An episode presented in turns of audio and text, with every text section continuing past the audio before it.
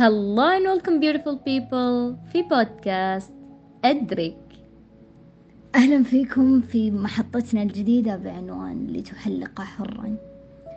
الحرية كلمة لها صدى عالي في الآونة الأخيرة، كلمة رسخت في أذهاننا كثير وأصبحنا مؤمنين بها إيمان تام بعد, بعد ما إحنا كلنا أدركنا حقوقنا، بعد ما أدركنا ما لنا وما علينا، بعد ما أدركنا تلاعب بعض البشر علينا باسم الدين، بعد أن أدركنا قلة علمنا بديننا، بعد ما أدركنا كثير أشياء ومنها أن الدين لا يسلب من الحرية، بل دائما الدين هو اللي يقدم لنا الحرية.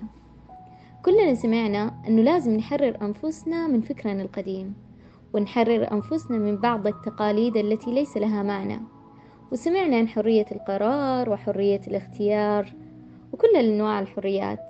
لكن اليوم نتكلم عن نوع مختلف من الحريات، راح نتكلم عن تحرير النفس من زنزانة الماضي. نعم، زنزانة الماضي تلتهم حاضرنا ومستقبلنا، لا نعرف نستمتع بلحظاتنا ولا نعرف نبني مستقبلنا، نفقد أنفسنا، ما نعرف هويتنا، نحس بضياع، نحس أننا دائما متأخرين، نحس, نحس بغضب بغضب مكبوت داخلنا، وهذا الغضب كأنه قنبلة موقوتة حاملينها، وخايفين ومتوترين دائما لأننا ما نعرف وين راح تنفجر هذه القنبلة الموقوتة، وراح تسبب الخراب اللي في داخلنا. ممكن الخراب اللي راح تسببها ممكن يكون في داخلنا أو في علاقاتنا، أو قد يكون الاثنين. فهون اتخذنا قرار، بدأنا ننعزل عن العالم، عن البشر، خوفا عليهم. زنزانة الماضي تسود حياتنا، تسرق منا السكون والسلام والبهجة والسرور، تسلب منا الحياة وتتركنا نتنفس فقط ونعاني فقط. الآن احنا مدركين إذا ما حررنا أنفسنا من زنزانة الماضي، الماضي راح يكون المستقبل والحاضر، ودائما يسلب حريتنا، ودائما نحس إننا مش أحرار حتى لو كنا كذلك التفاتا للماضي. فعلا عن تجربة، لأن الرب تبارك وتعالى قال إن الله لا يغير ما بقوم حتى يغيروا ما بأنفسهم. فهل إحنا عندنا الاستعداد الكافي والإرادة القوية والجرأة حتى نحرر أنفسنا من زنزانة الماضي أم لا؟ حتى نتحرر من زنزانة الماضي نحتاج ننظر للأمر من جانب مختلف. بمعنى آخر، كل الأخطاء اللي عملتها في الماضي، أو الأصح عملتها النسخة القديمة مني، كانت ضرورية حتى أوصل لنسخة الجديدة، حتى أتعلم، حتى أوصل للإدراك، حتى أوصل لهذا المستوى من الرقي. أتقبل الماضي، نعم أتقبل الماضي بكل ما فيه. أوقف أقول كيف أنا صدر مني هذا الخطأ، أو لو سويت كذا صار كذا، ليتني ليتني أوقف أقول كل هذا وأتقبل الماضي. مش فقط أتقبل الماضي، لا، أتقبل الماضي وأسامح نفسي. مسامحة النفس جدا مهمة حتى نعيش بسلام. في ناس تعتقد أنها ما تستاهل شيء، ما تستاهل شيء جميل لأنها أخطأت خطأ عظيم في الماضي. لا يعاني، دام أنك أخذت درسك، تعلمت من أخطائك، اعتذرت لربك أولا ثم لنفسك والشخص اللي أخطأت في حقه، خلاص سامح نفسك. في ناس كثيرة تشعر بتأنيب الضمير إذا عاشت قليلا في السلام، من قوة إيمانهم بأنهم ما يستاهلون يعيشون بسلام بعد كل الأخطاء اللي عملوها، ما يستاهلون يعيشون بسلام، هذا اعتقادهم. لا يا عيني، لا، سامح نفسك. تعرف إيش؟ لا تكتفي بس بمسامحة نفسك، خليك لطيف مع نفسك، عامل نفسك بلطف لأنك تستاهل كل شيء جميل. بتكلم عن نقطة إضافية ممكن ما تعجبكم، ممكن ما تعجب البعض، ولكن أنا هنا عشان أتكلم عن رأيي. ممكن تعجب شخص واحد من بين مئة شخص مثلا، ولكن مثل ما قلت أنا هنا عشان أتكلم عن رأيي، وأنتم هنا عشان تسمعون رأيي، عشان نتناقش عن آراء بعض. لذلك أنا بقول لكم هذه النقطة اللي أنا من زمان ودي أقولها، ولكن دائما أحصل هجوم إذا قلتها، واللي هي كفاية تمجيد. كيف كفاية تمجيد؟ خلاص وقفوا تمجدون الكبار، وقف تمجد الأهل، وقف تمجد فلان وعلان، خلاص نفسك أهم. دائما احنا سواء كنا مراهقين او شباب او اي كان نعتقد ان طاعة الاهل مطلقة، ولكن ابدا مش مطلقة. حط ببالك وفكر فيها ألف مرة ان الطاعة المطلقة الوحيدة هي طاعة الله ورسوله فقط، ما في اي طاعة مطلقة بعد هذه الطاعة. بما اننا ذكرنا ان طاعة الله ورسوله هي الوحيدة المطلقة للعالمين طبعا، فهذا يعني ان باقي الطاعات جلها هذه مقيدة مقيدة تحت ضوابط مثل ما قلنا. ولما تيجي تقول لي انا طعت والدي او امي او ابوي او اختي الكبيرة او جدي او ايا كان لان مثلا رضى الله من رضى الوالدين، راح اقول لك لا لا، منين جبت هذا الكلام؟ منين جبت هذا الكلام في حكيك هذا؟ إذا أنت قلت لي أنا دخلت التخصص الفلاني وأنا مكسور عشان يقولون لي رضى الله من رضى الوالدين، ليش؟ تعتقد إن إن الرب تبارك وتعالى راضي في انكسارك؟ قول لأهلك أنا ما بأطيعكم، صحيح إن رضى الله من رضى الوالدين، ولكن ما يرضي الله إن عبده يكون مكسور. هل تعتقد إن الله يرضى بكسرك؟ صحيح إنك راح تؤجر، ولكن الله يرضى بكسرك؟ لا، ما رح يرضى الله بكسرك. لذلك اختر حريتك، اهرب ورا حريتك مش ورا طاعتهم. إذا أنت تبي تطيعهم أنا ما رح أقولك لا تطيعهم، بالعكس شيء جدا جميل أنك تطيع والديك، ولكن طيع والديك ثم تبكي خطأ. إذا تبي تطيعهم طيعهم بكامل إرادتك بكامل قواك، لا ترجع لا تميل لا تبكي لا تنثني. لما تقول أني أطيعهم ثم تجيني بعد عامين أنا مو قادر مع التخصص مرة صعب، أنا ما أقدر، أنا ضحيت عشان أهلي، ليش طيب؟ ليش؟ أنا ما رح أقول الخطأ في أهلك أبدا، لا لا، الخطأ فيك أنت، لأنك ما حاربت لأجل حريتك. لو أنت ذاك اليوم اليوم اللي كان المفروض تقدم فيه لو كان حاربت كان قدرت تكون المكان اللي أنت فيه.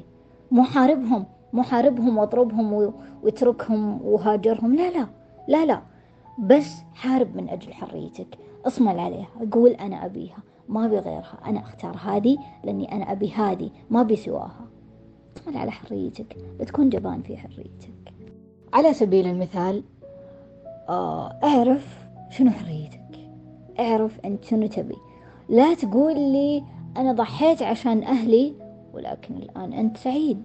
يعني مثلا مثلا على سبيل المثال في شخص يبي يتزوج وحده وهم يحبون بعض جدا، ولكن الوالدة ما رضت، الوالدة تبي يتزوج بنت خالته، حلو، هو قال لها لا وما أقدر، ولكن الوالدة أصرت وهذا تنازل، حلو، تنازل وتزوج، وهو تزوج وهو يبكي أنا أبي فلانة وحرمتوني من حريتي ومدري إيش. بعد شهر من الزواج زوجته حامل. لا تقول إنك تنازلت، أنت ما حبيت أصلا، أنت طعت والدتك في أمر معقول مش أمر صعب، أنت ما سويت شيء لأنك أصلا ما كنت محب، لأنها هذه ما كانت حريتك، لأنها ما كانت رغبتك أصلا. أنت كنت تعتقد أن هذه رغبتي وأنا بموت عشانها، ولكن لا، أنت بمجرد ما تزوجت زوجتك أنجبت. هذا يدل على أنك سعيد مع زوجتك، هذا يدل على أنك أنت ما ضحيت، هذا يدل على أنك أنت سعيد بمكانك. هذا ما يعني أن سعادتك كانت مع فلانة، لا، خطأ. أنت أنت نازلت وضحيت عن فلانة وأنت ما تحبها أصلا، يعني أنت حطيت ببالك أنا مضحي ومتنازل ومدري إيش وطع والدي، ولكن في النهاية هذا هذا ما كان حب أصلا. يعني أعرف أنت شنو تبي، أعرف شنو أهدافك. تضحي على شيء عادي، مثلا أعطيتني كأس موية وأنت أصلا شبعان تقول لي ضحيت، لا ما ضحيت ما ضحيت، كنت تقدر تحتفظ فيها، مشكور لأنك أعطيتني، ولكن ما ضحيت، ما تعتبر تضحية. يعني بكرة تجيني وتقول لي أنا ضحيت ومدري إيش، لا لا ما ضحيت، أنت ما سويت شيء، سويت أمر أقل من المعقول. ممكن غيرك يسوي أكثر، ممكن غيرك يحارب أكثر. لذلك أعرف شنو حريتك، لا لا تقول لي أنا حاربت وهذه مو حريتك أصلا، يعني ما حاربت عشانها أصلا. آه اليوم قلت لا، بكرة وافقت وتزوجت وانجبت وفلانة قاعد تبكي هناك وتقول أنا حبيتها يا فلانة، أنا ما قدرت أخذك لأنهم ضرموني. لا حبيبي، ما ضرموك، أنت ما حاربت، أنت ما حبيتها. اختر اختر، شوف شنو يناسبك، شوف أنت شنو تبي. لا تحط ببالك أنا أبي الشيء الفلاني بعدين تكتشف أنك أصلا ما تبي. لما تكون سعيد مع الإنسان الجديدة هذا يدل على أنك ما حبيت القديمة. طيب جميل، كلامك جدا رائع، لكن بس وانت تتكلمي في سؤال كذا جاء في مخي، أوكي حلوين، كلامك رائع، لكن السؤال هو هل تعتقدين أنه إذا سلبت منا الحرية أو ما نعتقد أنها هي حريتنا وسلبت مننا بعدها مستحيل نكون سعيدين؟ مستحيل نكون سعيدين.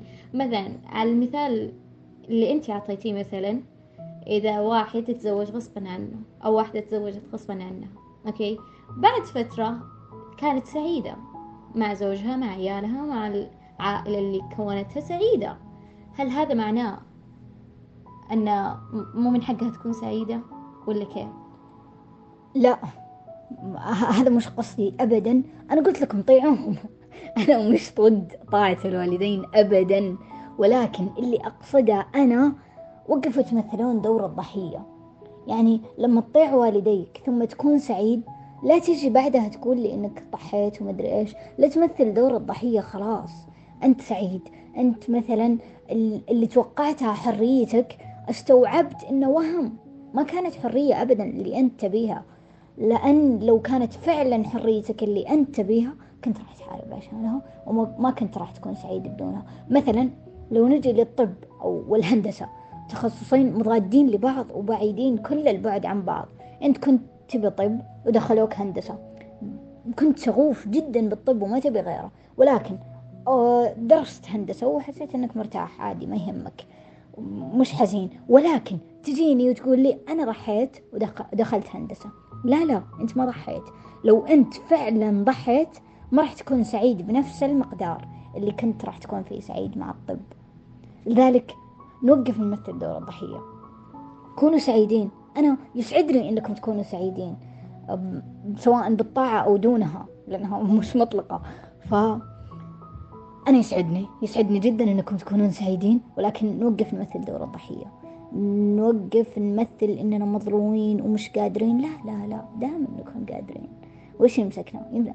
ما يمسك بني آدم إلا القتل. لو قتلت أوكي، ما قتلت فيك طاقة فيك تحارب، حارب لين تقتل، فيها قتل خلاص يلا الحمد لله مت لك الآخرة. غير كذا حارب، حارب لآخر رمق فيك، حارب من أجل أحلامك. الحلم اللي تحارب من أجله هذه حقيقتك، هذا اللي أنت به. أما الشيء الثاني اللي تكون سعيد معه، هذا كنت سعيد معه على على على المجرى نفسه، يعني الدنيا حطتك فيه، هذا مو حلمك. أنت سعيد مع شيء مو حلمك، يعني أنت سعيد ربي حط السعادة فيك والنعم بالله، يعني من كرم ربي ولطفه فيك أسعدك بهذا الشيء، ولكن أنت اختار اللي يسعدك أكثر. دائما ربي يسعدك بطريقة تليق فيك، ولكن أطلب الأكثر، حارب عشان الأكثر، لأننا في الدنيا ليش؟ اختبار، جايين عشان اختبار مو جايين نرتاح. خلينا نحارب، نحارب أكثر عشان أحلامنا، نحارب أكثر عشان حرياتنا. أه نرضى بالقليل؟ لا، سعادتك بتكون بالشيء اللي أنت بيه أكثر. صحيح أنك سعيد الآن، ولكن الشيء اللي أنت بيه فعلا راح تكون أسعد. لذلك حارب لآخر رمق فيك، إذا ما فيها قتل حارب لين تقتل، إذا قتلت كان بها خلاص، قتلت خلاص. غير كذا حارب حارب حارب حارب, حارب. ما تحارب الناس، ما تقتل الناس، حارب من أجل رغبتك، أصمل عليها، أثبت عليها. لا لا تدور سعادتك بغيرها، يعني إذا أنت فعلا تبيها عادي يكون سعادة طفيفة بغيرها، ولكن سعادتك الفعلية الحقيقية في هذا الشيء.